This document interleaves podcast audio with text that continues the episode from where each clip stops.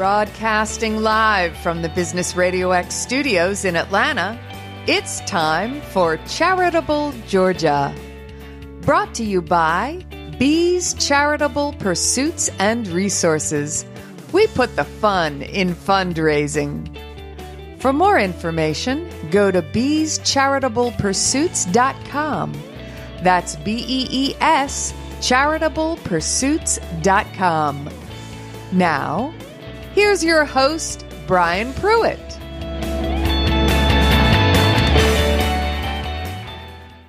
Good, fabulous Friday morning. It's another fabulous Friday, and we've got two fabulous guests here this morning. We were supposed to have three, but our other guest is sick with a stomach bug, so we'll get her back on here. But again, we've got two fabulous guests, and if this is your first time listening to Charitable Georgia, this is all about positive things happening in the community. So we are going to get started with Meena Lakhu. I say it right? That's right. Awesome. I get brownie points for doing it right. so you're with 52 Compassionate Hearts as well as uh, Best Version Media. So we'll get into all that in just a second, but you've got a pretty cool backstory and it leads into your passion of what you're doing. So if you don't mind, just share your story with us. Okay, well, that's how much time do we have? I've got till five o'clock. I don't know about Holly, but okay. Um, well, uh, where where should I start? I mean, you've heard the story, so it could it could. well, know. just our listeners don't know anything about you, so just give a little bit about your background, and then why you're doing. And we'll talk about 52 Compassionate Hearts in the magazine, but there's a reason why you've started both of those.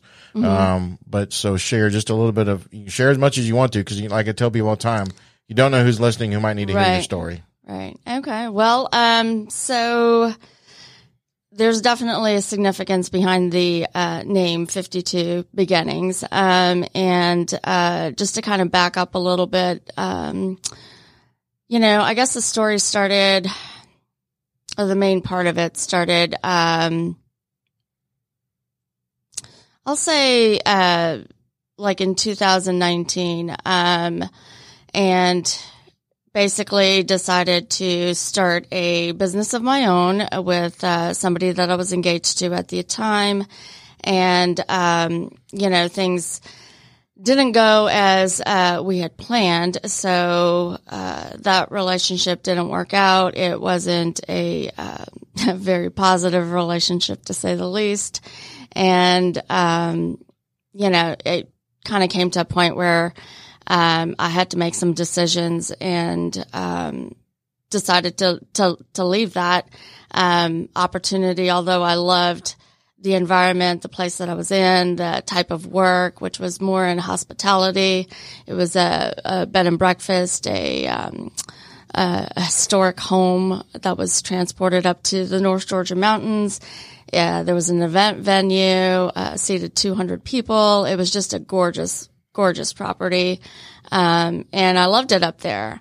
Um, but it was also a toxic, uh, personal environment, um, uh, somewhat, I hate to say it, but somewhat of an abusive relationship that I had to, had to get out of. So, um, made that decision, uh, in 2020 to just leave and cut my losses and whatever happens, happens and chips kind of fall where they may. And, uh, so that happened in March of 2020 and we all know what happened, uh, that month as well. So, um, you know, just as things would have it, that particular week that I left, um, COVID was not as big of a deal. People were talking about it, but it wasn't like there wasn't a lockdown or anything like that. Uh, we had just had some guests from uh, China and uh, directly flew in from China. There was a uh, international boarding school located next to us, so they just had flown in. My daughter wasn't feeling well, and so um, I did not go visit my dad, and um, uh, you know, for obvious reasons. And so I left that week and later on that week, uh, my dad passed away. And that same within the, like the day before that, that was a Saturday. So like on Friday, the world decided to shut down. And, um, so t- timing, like it, everything was just awful, awful, awful. Like when it rains, it pours type of thing. Um, you know, we had to have the funeral at home. It was just nobody knew what anybody else was doing. It was just a bad time. so basically from there, just, uh, you know, uh, we were all at home. Uh, went to real estate school online because what else can I do? And my heart wasn't really in it. I really, that's not what I wanted to pursue. But I knew what I didn't want was to go back to work for somebody else on somebody else's time and money and work every weekend, work at nights, um, and, uh, miss the summers and miss the holidays and all of that. So, um, and I, and if I didn't mention this, I'm a single mom. I have three kids. So that in itself is a challenge. Um, anyhow, uh, long story short, I was blessed enough to have the opportunity within that next, uh, you know, a couple of years after that to be able to take my mom to go visit, um, family, um, and able to take care of her while she had knee replacement surgery, things of that nature. Um, when it came to a point where, okay, I need to, um, you know, figure out what I'm going to do next. Uh, you know, I took odd jobs in between. Um, and one of them was to basically, you know, help a person that I considered a good friend of mine at the time. We had known each other for 10 years, somebody I trusted, somebody I laughed and cried with, like everything. And basically that ended up into a, another bad situation where basically I just did not get paid for about nine months worth of work and it just wasn't good. And just to kind of make things right, I won't get into a big, big long story, but to make things right, um, I, I pretty much demanded that, um, uh, I guess things be put in a manner that that they should have been in in terms of payment. So I started um, an LLC, um, and I was 51 at that time, and I was on the verge of turning for 52. And I've always been the same person I am today, which I've always had a positive outlook in life, and everything happens for a reason. I don't know why all of this has happened, but something good is going to come out of it. I don't know what it is, but something good is going to happen. Um, I was about to turn 52 and I just went with 52 beginnings, um, knowing that there was a bigger, brighter future ahead. So, um, that's where 52 beginnings comes from. And, um, you know, moving forward from that, um, is when I connected with Best Version Media and it just aligned with every single way my brain thinks and feels about the community, about being compassionate, about being, um, uh, having a, um, fun loving spirit, a professional will, and a compassionate heart. Those are the three pillars that they stand by. Um, almost so good that I kind of didn't believe it. You know, I was like, oh, this is way too good to be true. Right. So, um, anyways, that's, that's where that comes from.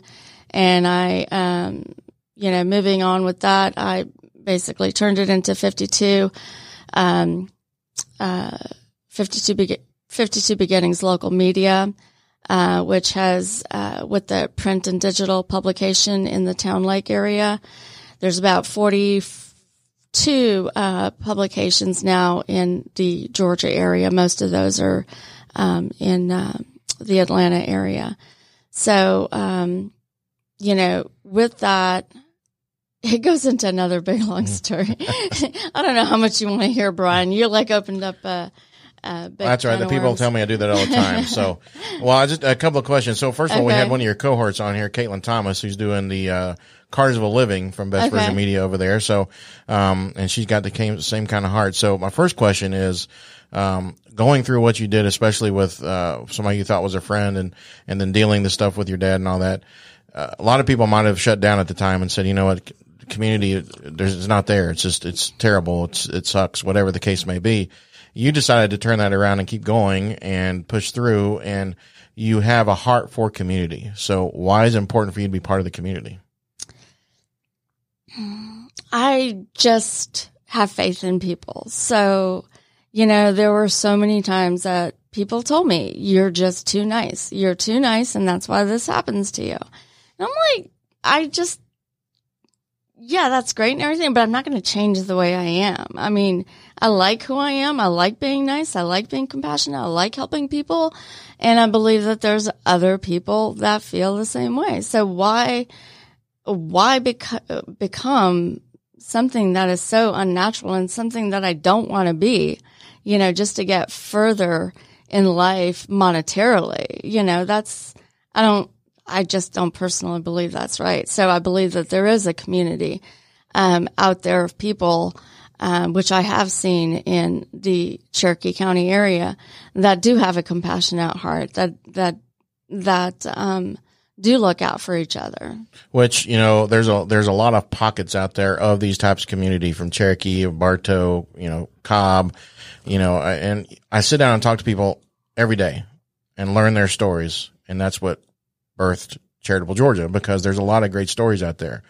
And that's what needs to be heard, not all this negativity and scare tactics that the mainstream right. media puts out. So, um, it's just great to, I mean, you do so much for the community. I mean, you've even turned your backyard into an event facility, which you just had an event. So, right. uh, you, you kind of focus right now on working with people with is it the brain, brain injuries, brain tumors, all the above. Will you share about that? Uh, sure. Um, so when it came to my first publication, um, I had one full page that was generously donated by a corporate sponsor who didn't need the space. He just donated, you know, the the cost of it, and um, so I needed to put something on that page, and um, I wanted to give it back um, to a cause. Um, and so upon doing some research, I found out that um, this was in the month of July. And so I found out that July 19th is Glioblastoma Awareness Day. It was the fifth year that it's been nationally recognized. I was dumbfounded and like that I didn't even know that that existed because my brother passed away of a glioblastoma. And so the moment I saw that, I knew that that was it. I knew that I had to do something to bring awareness to that day and to, um, to all the different types of uh, brain cancers that are out there because there is such such little research that has been done and such little progression in decades um, with uh, treatments and things. Um, so, you know, basically what ended up happening was um, I had a friend of mine do, you know, um, kind of get the information together. He's a retired physician. I figured he'd be the best person to, you know, get all this together for me. Um, things didn't quite pan out. Um, and I stayed up the night before my deadline thinking, oh my gosh, what am I going to put on this page? I don't know what I can do, what I can't do. I've never done this before and ended up connecting with, um, someone at the National Brain Tumor Society, um, almost almost by accident. We both almost thought it was the wrong number and hung up, um, but um, uh, ended up spending probably an hour and a half or so on the phone with her. Um, she the night before, while I was trying to figure out what I was going to do with this page, I, my wheels just started turning and I like had all these ideas of, oh, I could do this. I could do this. And so when I was sharing that with her, she was like, we could totally do that and we will support you in that. And, um, within a couple of hours, I was, you know, connected with their marketing department and we got that page together.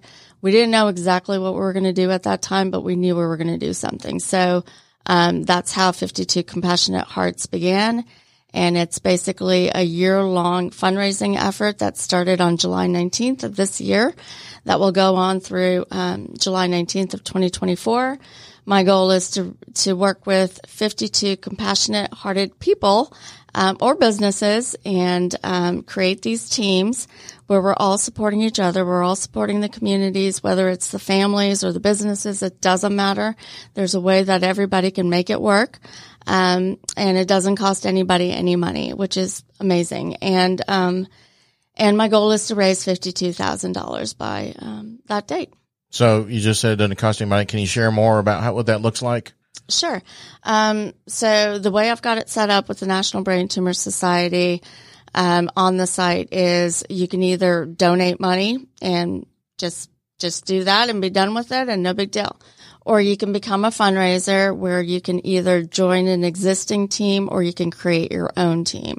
So if you, um, either one is fine. If you create your own team and ne- neither one of those options cost any money. It's just a way of you to be able to participate. Um, but with that, um, if you create your own team, you get your own web page where you can customize and, you know, uh, put in your if if you're a business, put in your business logo. If you're an individual, you could, you know, if you want to do it as a family incentive for the kids, or you know, um, use it personally. Just you know, you can customize it however you want, and um, do a fundraising campaign on your own or not. Just do it like if you want to lose weight. If you set up a goal to every time I lose a pound, I'm going to donate a dollar. You know, set it up however you want. It doesn't matter. Um, it just matters that everybody participates in one way or another. And at the end of the year, um, if we all do it, then I don't think getting $52,000, I know it won't be a problem. So share right now, if somebody's listening and says, I want to be part of that. How can they do that? How can they get a hold of you or go build their team or what they need to do? Um, so they can connect with me on, uh, well, there's a couple of ways. I think the easiest way would be, um, well, there's Facebook. You can look me up on Facebook or you can go to, um, uh, 52beginnings.com and, um, you know, uh, that's my website and you can, you can find it on there as well. There is a link uh, but it's kind of long. So yeah, I'm not going to say that right now, but, um, well, just reach out to her the way she said and you can get more information on that as well. So, right, right. All right. So let's talk a little bit more about the magazine. So what's the name of the magazine that you currently have? Neighbors of Towne Lake. All right. So it goes actually just to the Towne Lake area. Mm-hmm. Yep. Uh, and is that directly mailed to the homes? It's mailed directly to the homes and, um, it goes to the communities in that area. They do not uh, subscribe to it. They don't, um, you know, they don't pay for it. It just gets delivered right to their homes.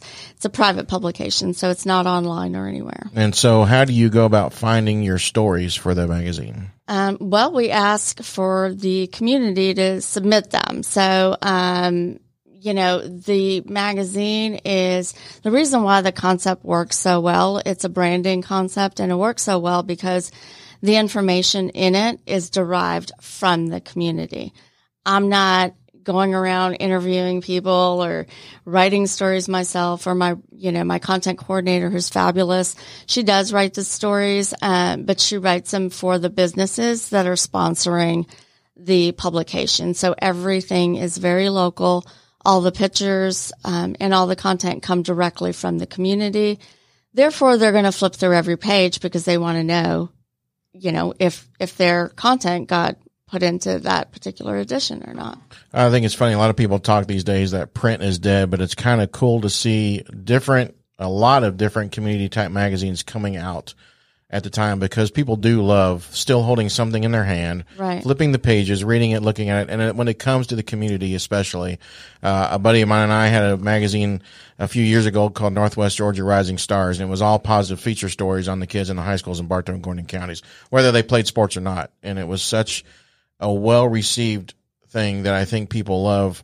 Again, positive stories about the community. So, uh, if businesses, I'm assuming businesses, you talk about business sponsoring the, the magazine and I'm, it's more or less them advertising, correct? It's advertising, but it also gives, um, it also allows for the community to be able to submit that content, right? So if a business is sponsoring, say the pet page or the recipe page, then yes, half of it is like an ad of their own, which we also encourage them to make it more, uh, educational, give people the reason why they should choose them when there's like a sea full of other businesses that do the exact same thing. Why should they go to them? Right. So, uh, be a little bit more informative that way. But then the rest of the page is where the community can, um, you know, can submit their content and it gives them space as well. How often does the magazine, is it mailed out? Is it once a month or? It's every single month. Every yep. single month. Okay. Yeah. And then the, um, what we also do, which is really great, which no other company does, is we'll take the um, the ads. I'll just call them ads um, that are in the publication and reformat those according to the specs on Google, Facebook, and Instagram and run those campaigns on those platforms as well. So they're getting that many more impressions. So if a business is listening and wants to do that with your magazine and be a sponsor, how can they get a hold of you for that? Um, well, probably the same way. Um, it would just be either through Facebook. You can find me there. You can find me through. Um, there's a business web page, uh, business uh, Facebook page that's uh, Neighbors of Towne Lake. They can. That would probably be the easiest way to to look me up, or they can look me up personally, message me that way, um, or go to the website. Another thing we talk about a lot on the show is networking, and I've seen pictures of you at networking events, so I know you network as well. So, do you have a positive story you can share about networking and how it's helped you? Um, absolutely. I think um, just just getting around like minded people that um, you know have the same uh, goals and want to um, you know, and all networking groups are different. Um, you know, I, I kind of tend to to to go to the ones where I can make more of a personal connection and get to know people.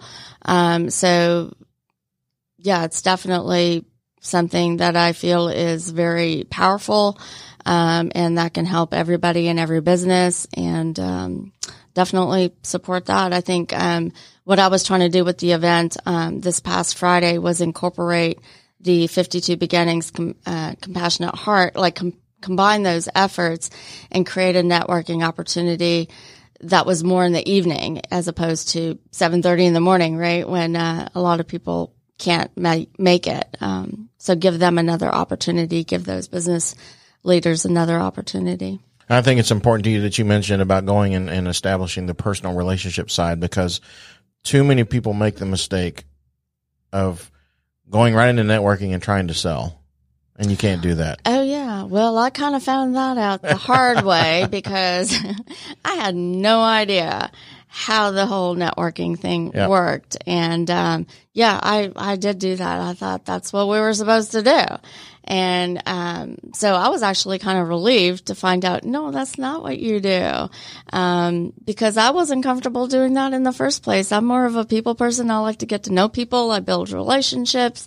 If things happen, they happen. Great. If they don't, no big deal either. Um, we're just trying to create a, uh, an environment that helps everybody, you know, and it, it may not be for everybody and that's okay too. Right.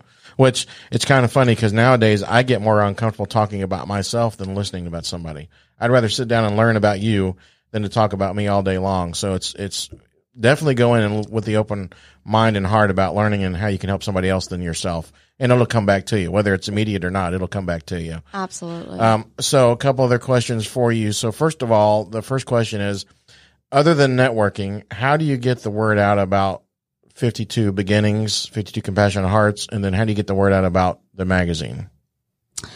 Um, well, um, social media is really big. That's very helpful. So, um, I'm not the best at that. I will admit it's, it's, uh, hasn't been my thing, but that is definitely, um, you know, something that I'm working on, uh, is, is, um, putting more out there to, to get more awareness and for more people to participate, um, and going to more events myself. Uh, so you've been on both sides of this too. So if somebody's listening, first of all, and is thinking about starting their own business, mm-hmm. gives them some advice on what to do. The other aspect is if somebody's listening wants to start a nonprofit, what advice for them? Well, um, starting with your own business, I would say definitely have a business plan and think it through thoroughly. Um, you know, what I see a lot of is people that are so passionate um, about doing whatever it is that they're doing, whether they're making something or it, it really doesn't matter, but they're they're really passionate about their business but they haven't thought about the whole business process. And that's where I believe that businesses fail because you can love baking cookies or whatever it is, you know, or, uh, you know, art or whatever, whatever your business is. But, um, if you don't have the business plan to support it, um, and the budget to support it, then, um, that's going to be a rough road. Um, and, you know, that, that directly, I guess, relates to me when we're talking about marketing because a lot of people don't have a marketing budget and therefore they try to do a lot of it themselves and then they end up doing so much of it themselves that they don't have time to do the actual thing that they love to do in the first place. So, um, well, and that's the first thing people cut to is the marketing budget. if They do have it, which is the last thing. So right. you have to all always, to my in my opinion, have a marketing budget because you can. People say, "Well, I have too many clients. I have enough clients." You can never have enough or too many. Right. What happens if that well dries up? You need to be out constantly doing that. So, uh, share some advice on starting a nonprofit. Um, well, uh, technically, I'm not a nonprofit, um, you know, uh, yet. It is something I am considering. And, um, you know, I would just say, like, get really educate yourself, um, talk to other people and who have been there, done that, not other people who are thinking about it. um, and, uh, you know, just educate yourself and make sure that um, that's the avenue you want to go down. Um, you know, there's a lot of logistics behind it, a lot of, there's a lot to it. Um, so it's not that simple. Um, And I've had several other people, non- nonprofits on here that too, that also say that uh, look at other people, other nonprofits in the area who might be doing what you want to do, and align yourself with them first, and then you know go from there because you can always partner right, and, right. and be a part of something that's already there. Don't reinvent the wheel if it's already out there. exactly, exactly. There's So- no need to do that. Right. Yeah. Uh, you shared about your your year long fundraiser that you're doing, but do you have any other events that are coming up or anything else you want to share that might be coming up you can let people know about? Uh, we have an educational event coming up in January, so we're still working on the logistics of that, but that's going to be our next one. What uh, what kind of educational? Um, it's going to be more towards uh, brain health um, and brain training, and uh, we're talking to some um, of the senior communities, local senior communities, about doing things that will help um, Alzheimer's patients and uh, dementia patients, and um, uh, things of that nature. So it's going to be surrounded, you know, um, in that way. Okay. All right. So share one more time, uh, either the website or the Facebook so people can follow up on that. And then, uh, again, how they can connect with you. Sure. So the a website is 52beginnings.com and um, you can follow me or yeah, follow me on Facebook as well or Instagram. And it's Meena, M-E-E-N-A, Lakhu, L-A-K-H-U. And um, the business um, page is uh, Neighbors of Towne Lake. Awesome. Well, Meena, thanks for coming on and sharing a little bit of your story. Don't go anywhere. We're technically not done with you yet, but thanks for coming on and, and sharing. We're moving over now to Miss. Holly Payton, and I'm sure people have probably go, "Hey, I, know that name." Well, her husband Stone is the one that owns the stu- runs the studio here, and when you hear her voice, you'll say, "I definitely know that voice because she does the intros and outros." But Holly, thanks for being here this morning. Thank you so much. I'm glad to be here. So you did something pretty incredible just uh, what a month and a half, two months ago. Mm-hmm. Uh, uh, you donated part of your body. And so uh, it's kind of cool that when Stone shared it with me, it wasn't somebody too directly. It was more of like a almost like a a, a ring type thing. Can you share that? Sure. Um, my best friend, Mary Geyer, uh, we grew up in the Philadelphia area. And in February of 2021, she called to share with me that she had kidney disease. And at the end of the call, she asked, would it be okay if I sent you some information on, on kidney donorship? I said, sure. And then she said, would you consider being a kidney donor? And I said, yes. And um, so when Mary hung up the phone and she talked to her daughter, Sarah, Sarah said, Mom, you know, Holly's going to have to talk to her family and a lot of people. So let's not get too excited. um, and that was absolutely not the case. Um, you introduced this by saying I did this incredible thing. People have reacted that way, and I feel like everybody in their life has somebody that they would do this for. Mary's my somebody. You know, I, I didn't have to ask anybody else what they thought. Mary was my somebody. Um, and the other thing I would say, um, if anyone is considering this, um, my friend Mary was challenged a little bit. She was disappointed that some of the people in her circle of friends and circle of influence didn't jump at the chance, you know, and they said, Oh, what if one of my children needs a kidney? I, I don't think I can do this now. And, um, I was raised that you pitch to the batter that's at the plate. You don't live your life, what if this, what if that? Um, Mary was right in front of me. I had someone right in front of me that needed something, and it was something I could do something about. So, um, I uh, contacted Emory University. Um, Emory is the Emory University Hospital. Um, they are the hospital in the Atlanta area that has a kidney transplant program. And um, I was not a match for Mary. So what the uh, uh, we went into the National Kidney Donor Registry and we were paired. So what that means is I'm not a match for her, but I'm donating on her behalf. And you, let's say you need a kidney, you, your person who wants to donate on your behalf isn't a match. So my kidney goes to you and your person's kidney goes to Mary. So they create a chain and that chain can be a few people. It can be 25 and 30 people. So in a year and a half, nothing happened. By that I mean no chain was created. I was matched, but the chain, but Mary wasn't. The chain never formed. Or Mary was matched, but I wasn't matched and the chain never formed. So, um, we were both educated, Mary and I, from her um, coordinator in the Philadelphia area, mine down here, that it would go faster for Mary if I would donate, if we would decouple, we wouldn't be paired anymore in the National Kidney Donor Registry, and I would donate um, and go into the voucher program.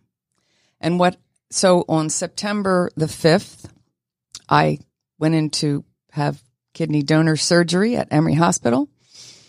And the next day, my voucher went to Mary that someone has donated on her behalf. So she was active now in the National Kidney Donor Registry and she's just waiting for a match. Um, so, uh, it, you never know when that will happen. Um, but her odds are much better now because we don't have to pair two people, just her. And I feel in my heart of hearts that, you know, this will happen for her, um, this fall sometime. Um, she's not on dialysis yet, but getting closer. Uh, in the best of all possible worlds, she would get a, a kidney transplant before she goes on dialysis. But if that's not the case, that's not a problem. You can be on dialysis and stay healthy. Um, while you wait for your your kidney transplant. So uh, uh, with that is you you mentioned the voucher part and stuff. So I guess is that part of still being I guess you're on the list, the waiting list. Like Mary is on a waiting list of a certain high, you know, once somebody gets right. one then she moves up. Is that the way it works? Yes. So in the National Kidney Donor Registry, the way it works is someone gives a kidney and you get. You don't just get. There has to be someone who is giving on your behalf. And either I give directly to you, or I give it in a chain, or I give it and you get the voucher and, and you will get.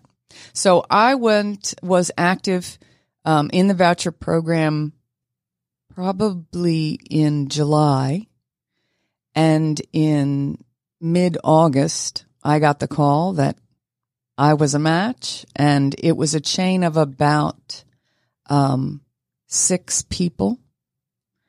And um, so I, I, I can't know who my kidney went to or where it went. I have a feeling it got on a plane because my surgery was at 6 a.m. and the recipient's surgery was that evening. So I think it went on a plane.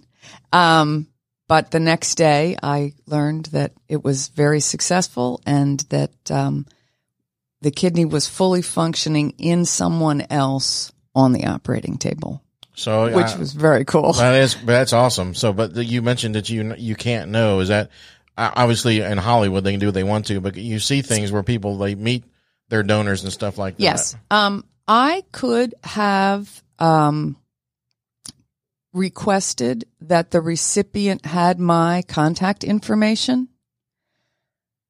And that way they, you could have, I could have known, I could have met that person or they could have met me. Um, this sounds terrible.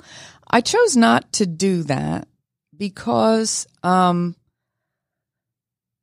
it's very humbling uh, at times to receive all that wonderful good wishes and and people are so amazed and they that, it's hard for me to take sometimes um and so I thought, you know, if this person reached out, they would be so thankful and so, and you know, that would be a little awkward for me. So I didn't, I chose not to do that. I'm just happy that I'm thrilled to death that I heard that the kidney was functioning and the surgery went great for that person. Right. Well, yeah, that's that's. I mean, you got to be uh, off the moon or the moon just to hear that anyway. So, what kind of did you have to do? Any kind of like uh, preparation or testing to to be to go through before you did this? Sure. So people should know a little bit about um, kidney donorship. Uh, I, I learned a whole lot by doing this. Um, yes. So I contacted Emory and uh, in in February, and I was not in their program until June. So there is a lot of testing. Um, there is a lot of blood work. Um, I had to go to Emory for many hours one day, and you had um, a stress test, an echocardiogram, uh, to an ultrasound of your heart before and after the tres- stress test. You had a chest X-ray. You had um, your blood pressure taken. You had a CT scan of your kidney. You you had all all kinds of tests. Then um, it was during COVID. So this was a Zoom call where now people would have face to face, but you met with a social worker to kind of assess your emotional and mental attitude about this.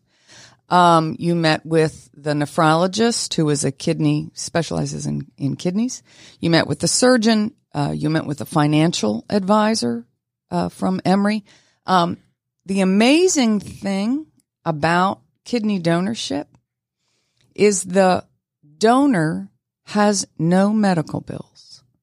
The recipient pays all of your medical bills. Wow.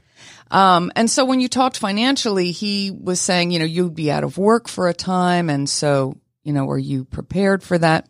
Um, I work for IBM. I'm a consultant for IBM and IBM was unbelievably, unbelievably supportive of me. I went on short-term disability so that I was paid while I was out. Uh, I didn't have any medical bills. So that was an amazing part of this experience. That's pretty wild because, you know, on one aspect, you would think that it might be the other way around where the recipient shouldn't have any medical bills either. Right. But I mean, that's just really cool. So, uh, all right. You already talked about you, you, you work for IBM. So you're in the corporate world. I am. Um, and so, uh, obviously you have a giving heart, but you gave away a kidney. Um, but I know just from being with Stone, he talks about you all the time to believe good or good or bad, mostly good. Um, but you, you, you two have a heart for the community. And so why is it important to be part of the community? Oh my gosh. When we were trying to, we had a, a, a house in Marietta where we raised our kids and we knew we wanted to downsize and we wanted to move to a smaller community. And so we visited a lot of smaller communities around and we came to Woodstock and we kept coming back and kept coming back. And, um, Stone loved that there was music everywhere. You know, Mad Life has music outside, and sometimes uh, in the summer, uh, Century House has music, and Reformation has, you know, there was music everywhere, and families, and children, and old people, and young people, and everybody's downtown. And we fell in love with the community. And when we moved here over two years ago, we moved here right as the Reeves house was having their opening. And we went. And I had the chance to talk to uh, some of the people who have leadership positions in Woodstock Arts. And I was amazed. How in the world did a small town like this get the movers and shakers of Woodstock to buy in to having such a thriving art community. I, I, could, I just, I couldn't wrap my head around it. And so I was very anxious when we moved here to get involved.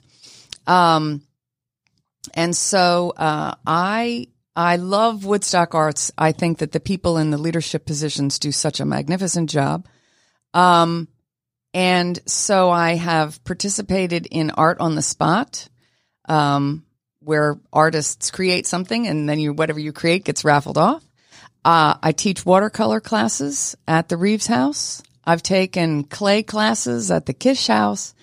Um, and in February of this past year, I got the chance to act in uh, Murder on the Orient Express that was done nice. in February at, at the theater. Um, so I, this is kind of funny.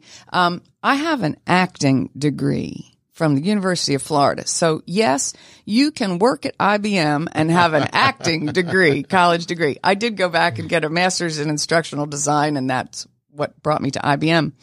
Um, but I, I started pay, taking oil painting classes when I was young and I, I went to, to college as an art major, but I couldn't do it every day. I was taking an avocation, trying to turn it into a vocation. That didn't work. Um, so I had painting skills and I and I had artistic uh, skills. When I was in the play in February, I had not acted in 45 years, uh, but it was such a magnificent experience. So, um, Stone I don't know everybody in town. Stone knows everybody in town, so he loves loves that aspect of the community, and I have really um, gotten to appreciate the artistic side of the Woodstock community. They are fabulous. The opportunities abound. Um, there's all kinds of volunteer opportunities within Woodstock Arts. People can get involved in so many ways. Well, that's a good point. Well, first of all, I do know that Stone loves being here because there's beer right around the corner, and he can go have his beer anytime he wants to. That's so, right. And he gets to drive his golf cart now. So, uh, right. but you're talking about the volunteering aspect of it, and I think that's really cool and important to talk about, even if you're in the corporate world, because you know there's these small business owners who are all out doing the networking aspect of it. You don't get to do that as much being in the corporate world, um, and so giving back and volunteering, I think is important to talk about because, you know, there's these people that come, I might have worked 10 hours a day. I'm so tired or whatever this weekend. I just want to do for myself.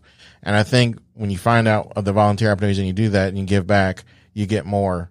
Absolutely. Absolutely. Woodstockarts.org is their website.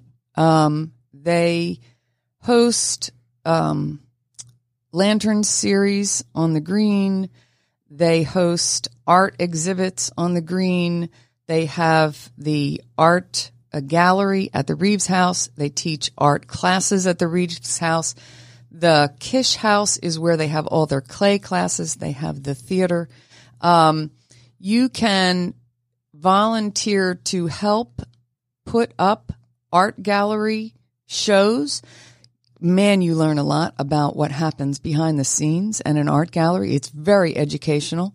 Um, and you can volunteer at the theater to take tickets or to hand out brochures or to work the concession stands. Um, there's all kinds of volunteerism at the, when they have the Lantern Series shows to seat people, to take tickets, to, you know, serve wine and etc.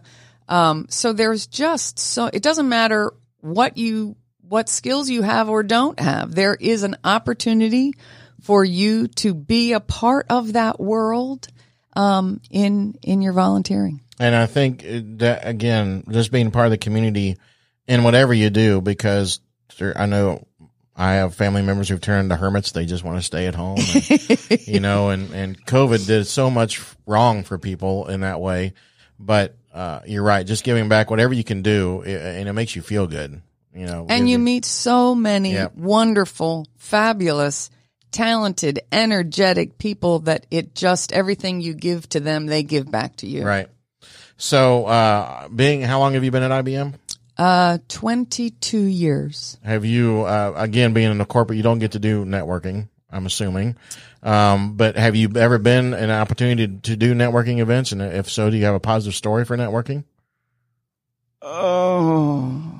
you could actually talk about the like you just talked about with the art and stuff. That's technically everything you do is networking. Everything you do is networking. Um, I have um been able, I've been blessed uh, to be able to go to events um, where IBM has a booth, conferences where IBM has a booth, and I've been a presenter at at conferences on behalf of IBM.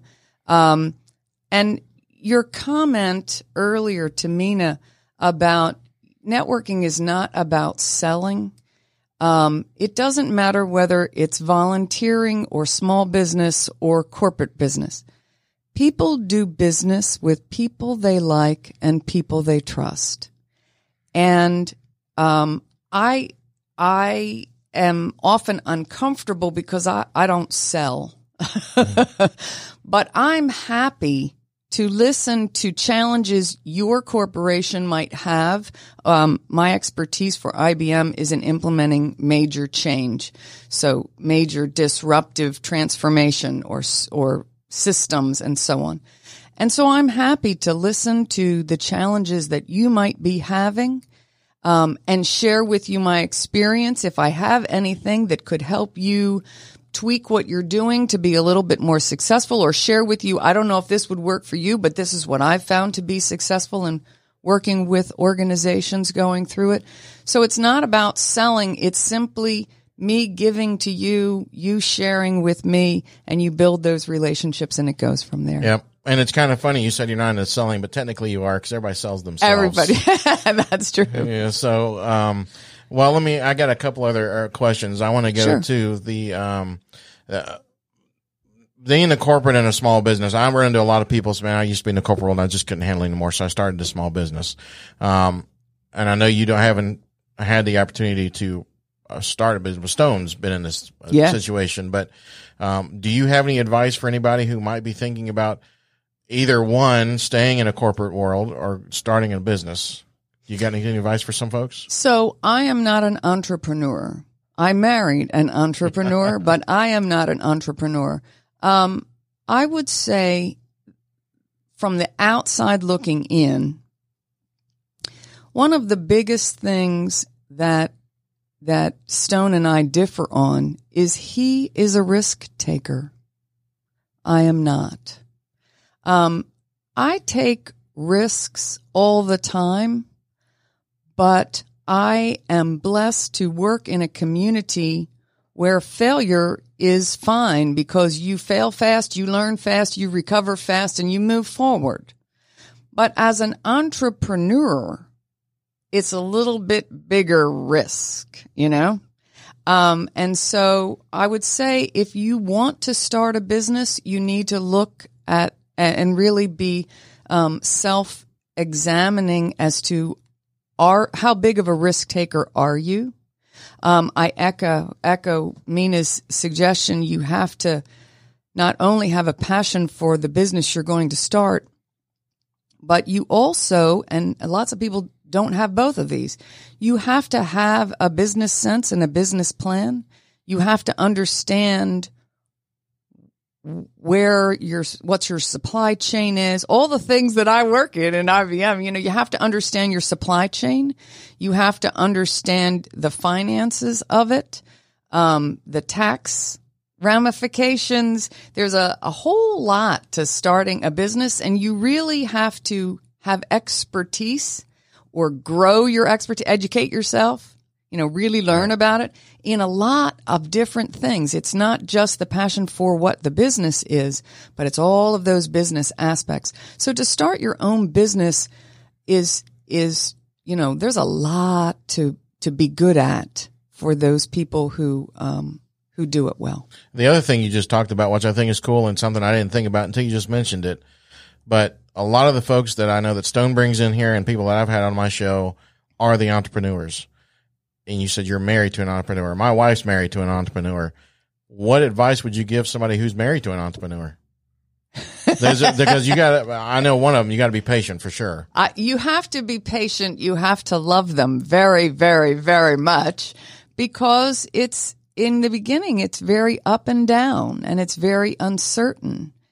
And, um, and I like the certainty of working at IBM. And, and so we made a great pair. That's awesome. All right. I want to go back to the, the, the donation. Mm-hmm. Um, you talked about having my somebody, right? Yeah. And, uh, and the same thing goes with a business too. You have to know your why. In anything, you got to know your why. So it goes about my somebody, know your why.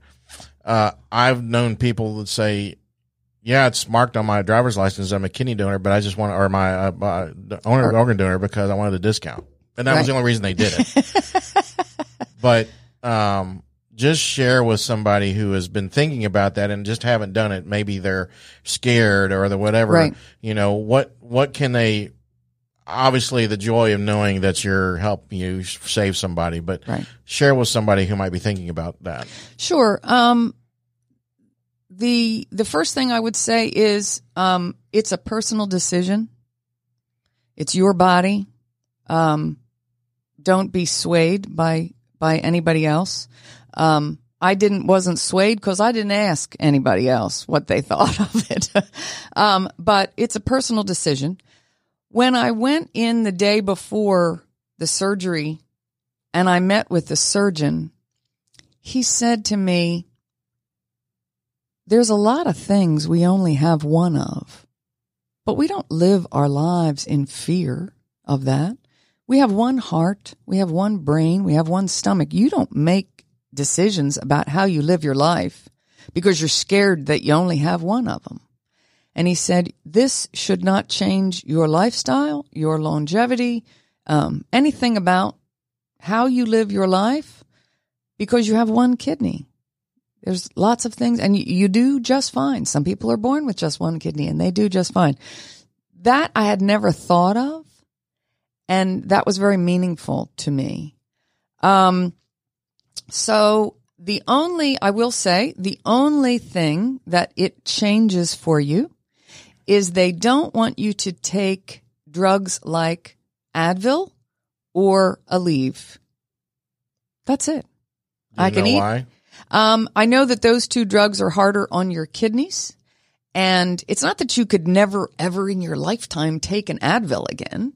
Um, but Tylenol is, is not hard on your kidneys. So that's why they say that. Um, and so, um, you could, if, you know, if you have a terrible headache and you can't get, you could take an Advil, but just don't take one for another month, you know. Um, so that's really the only thing that it impacts. Um, I would say, eh, as far as the actual surgery, the surgery is done laparoscopically. So I have three small incisions in my torso, and then I have about a four or five inch vertical incision going down from my navel. And that's where they actually take the kidney out. Um, so you do have this incision, um, but it you you heal up very I I've healed up very well. Um you're limited for about seven weeks that you can't lift anything uh, 10 pounds or heavier. Um, but that's okay. I live with someone who's willing to lift the heavy stuff and do the dishes. Um, so that was not a problem. Um, the only challenge I have now physically, uh, I feel great. I can do just about anything. I'm, you know, like I said, it's been over eight weeks now. Um, I'm 65 years old and, uh, if I don't do core muscle exercises or yoga or things like that, my, my back starts talking to me, you know? And I think that's probably at any age. If you don't have a strong core, you so your back suffers. And so right now I'm a, I am cleared. I am able to start slowly getting back into yoga and start doing some core exercises. And um, so any back issues I might have right now will get better over the coming weeks. Have you months. started back to work? I have. I started back to work after seven seven weeks, and um, and I gotta say, for seven weeks, I didn't sit in a chair for hours. You know, I'm sitting in a chair at my computer. I'm on WebEx calls. I'm I'm working, and that's been a little painful on the back because you're not used to Right. that. But but those muscles are building up. So Right. um, yeah, So I just got to know, did you make Stone pamper you? um, I, I did. Yeah. I did, and and uh, over the years, his pampering skills have definitely improved. So Got practice. yeah, he got practice, and and he did a great job. There you go. That's awesome. Well, Holly, thanks for coming on and sharing that. What I'd like to do as I wrap this up is, um, I always like for my guests to share a quote, a word, a positive nugget for somebody taking today, the rest of 2023, which we're not far from being over, to 2024 and beyond with. So, Meena, what you got? You're giving me that look like, what? Let's see. A positive quote? Yeah, or just a word, or you can even make it up. It doesn't matter. um, you know what? Just live every day to its fullest potential and live like there's no tomorrow and maximize every opportunity um, with um, everything that you got. Holly? Um, so the way that we say that sentiment in my family is a quote from Auntie Mame. Life is a feast and most poor bastards are starving to death.